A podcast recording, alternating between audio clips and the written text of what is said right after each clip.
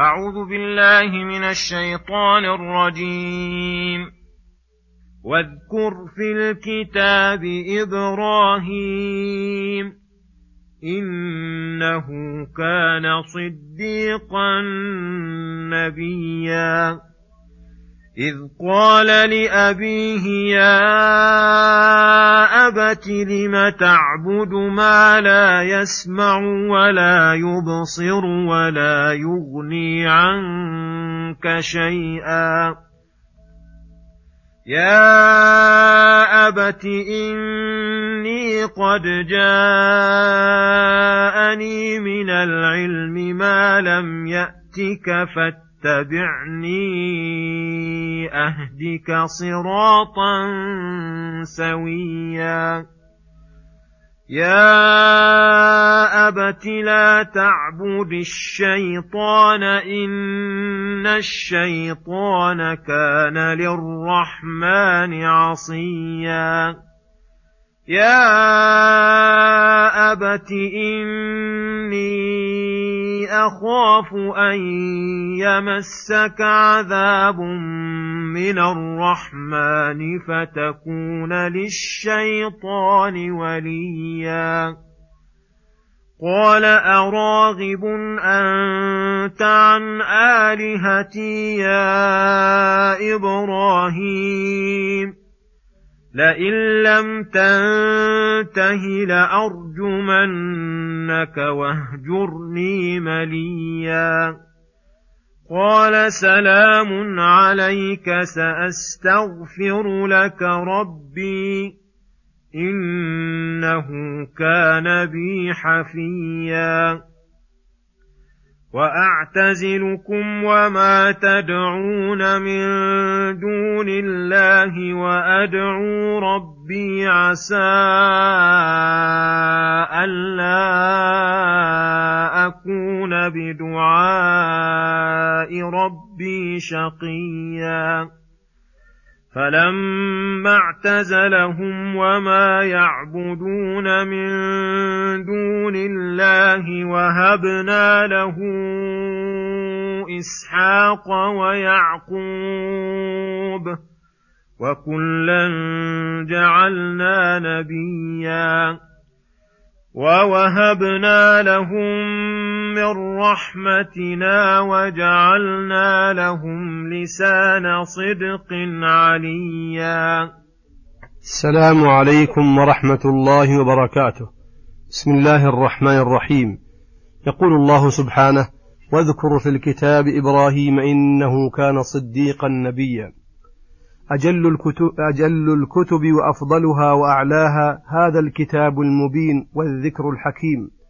فإن ذكر فيه الأخبار كانت أصدق الأخبار وأحقها وأنفعها. وإن ذكر فيه الأمر والنهي كانت أجل الأوامر والنواهي وأعدلها وأقسطها. وإن ذكر فيه الجزاء والوعد والوعيد كان أصدق الأنباء وأحقها وأدلها على الحكمة والعدل والفضل. وإن ذكر فيه الأنبياء والمرسلون كان المذكور فيه أكمل من غيره وأفضل. ولهذا كثيرا ما يبدئ ويعيد في قصص الأنبياء الذين فضلهم على غيرهم ورفع قدرهم وأعلى أمرهم بسبب ما قاموا به من عبادة الله ومحبته والإنابة إليه والقيام بحقوقه وحقوق العباد ودعوة الخلق إلى الله والصبر على ذلك والمقامات الفاخرة والمنازل العالية. فذكر الله في هذه السورة جملة من الأنبياء يأمر الله رسوله أن يذكرهم لأن في ذكرهم إظهار الثناء على الله وعليهم وبيان فضله وإحسانه إليهم وفيه الحث على الإيمان بهم ومحبتهم والاقتداء بهم. فقال واذكر في الكتاب إبراهيم إنه كان صديقا نبيا جمع الله له بين الصديقية والنبوة. فالصديق كثير الصدق فهو الصادق في أقواله وأفعاله وأحواله المصدق بكل ما أمر بالتصديق به وذلك والمصدق بكل ما أمر بالتصديق به وذلك يستلزم العلم العظيم الواصل إلى القلب المؤثر فيه الموجب لليقين والعمل الصالح الكامل. فإبراهيم عليه السلام هو أفضل الأنبياء كلهم بعد محمد صلى الله عليه وسلم. وهو الأب الثالث للطوائف الفاضلة. وهو الذي جعل الله في ذريته النبوة والكتاب. وهو الذي دعا الخلق إلى الله وصبر على ما ناله من العذاب العظيم. فدعا القريب والبعيد واجتهد في دعوة أبيه مهما أمكنه. وذكر الله مراجعته إياه فقال إذ قال لأبيه مهجنا له عبادة الأوثان يا أبت لم تعبد ما لا يسمع ولا يبصر ولا يغني عنك شيئا؟ أي لم تعبد أصناما ناقصة في ذاتها وفي أفعالها فلا تسمع ولا تبصر ولا تملك لعابدها نفعا ولا ضرا بل لا تملك لأنفسها شيئا من النفع ولا تقدر على شيء من الدفع. فهذا برهان جلي دال على أن عبادة الناقص في ذاته وأفعاله مستقبح عقلا وشرعا. ودل, ودل تنبيهه وإشارته أن الذي يجب ويحسن عبادة من له الكمال الذي لا ينال العباد نعمة إلا منه ولا يدفع عنهم نقمة إلا هو وهو الله تعالى. يا أبت إني قد جاءني من العلم ما لم يأتك. أي يا أبت لا تحقرني وتقول وتقول إن إني ابنك وإن عندك ما ليس عندي بل قد أعطاني الله من العلم ما لم يعطك. والمقصود من هذا قوله فاتبعني أهدك صراطا سويا أي مستقيما معتدلا وهو عبادة الله وحده لا شريك له وطاعته في جميع الأحوال وفي هذا من لطف الخطاب ولينه ما لا يخفى. فإنه لم يقل يا أبت أنا عالم وأنت جاهل. أو ليس عندك من العلم شيء وإنما أتى بصيغة أن عندي وعندك علما وأن الذي وصل إلي لم يصل إليك ولم يأتك. فينبغي لك أن تتبع الحجة وتنقاد لها.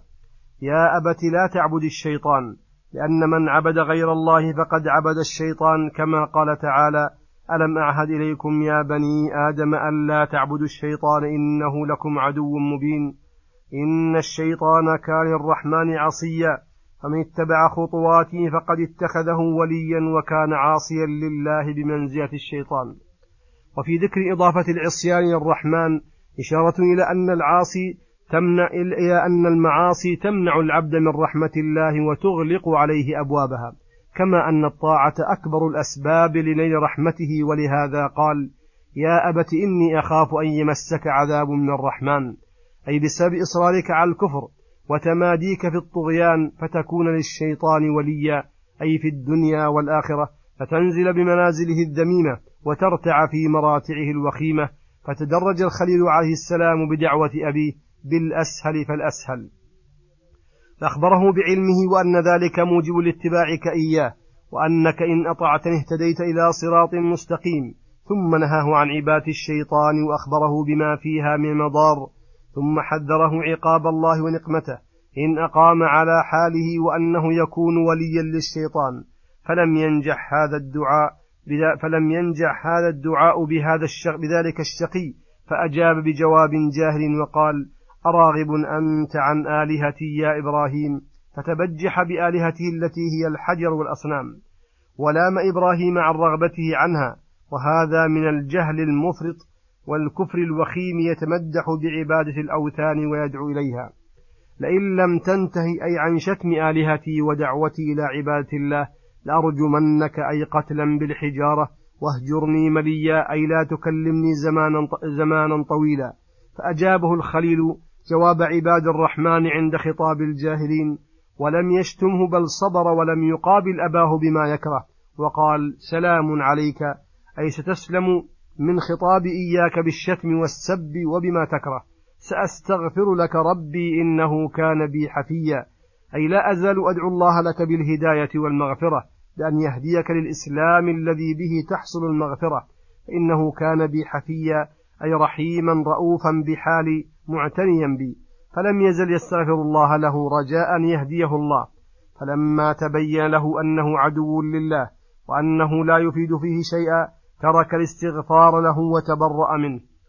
قد أمرنا الله باتباع ملة إبراهيم فمن اتباع ملته سلوك طريقه في الدعوة إلى الله بطريق العلم والحكمة واللين والسهولة والانتقال من رتبة إلى رتبة والصبر على ذلك وعدم السآمة منه والصبر على ما ينال الداعي من أذى الخلق بالقول والفعل ومقابلة ذلك بالصفح والعفو بل بالإحسان القولي والفعلي. فلما أيس من قوله وأبيه قال وأعتزلكم وما تدعون من دون الله أي أنتم وأصنامكم أنتم وأصنامكم وأدعو ربي وهذا شامل لدعاء العبادة ودعاء المسألة. عسى أن لا أكون بدعاء ربي شقيا أي عسى الله أن يسعدني بإجابة دعائي وقبول أعمالي. وهذه وظيفة من أيس ممن دعاهم فاتبعوا أهواءهم فلم تنجح فيهم المواعظ فأصروا في طغيانهم يعمهون. فمن وقع في هذه الحال فعليه أن يشتغل بإصلاح نفسه ويرجو القبول من ربه ويعتزل الشر وأهله.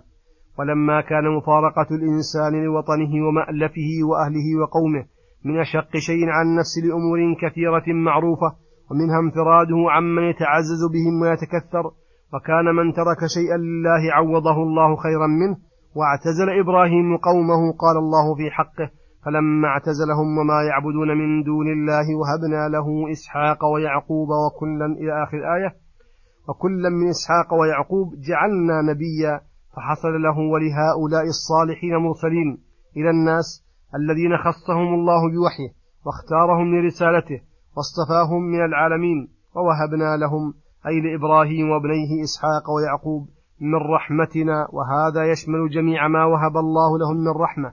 من العلوم النافعة والأعمال الصالحة والذرية الكثيرة المنتشرة الذين قد كثر فيهم الأنبياء والصالحون وجعلنا لهم لسان صدق عليا وهذا أيضا من الرحمة التي وهبها لهم لأن الله وعد كل محسن أن ينشر له ثناء صادقا بحسب إحسانه.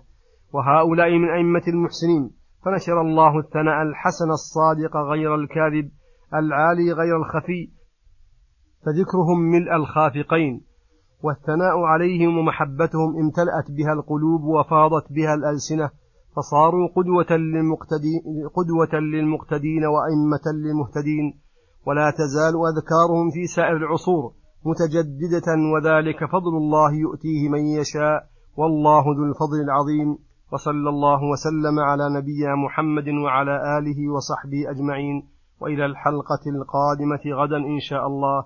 السلام عليكم ورحمة الله وبركاته.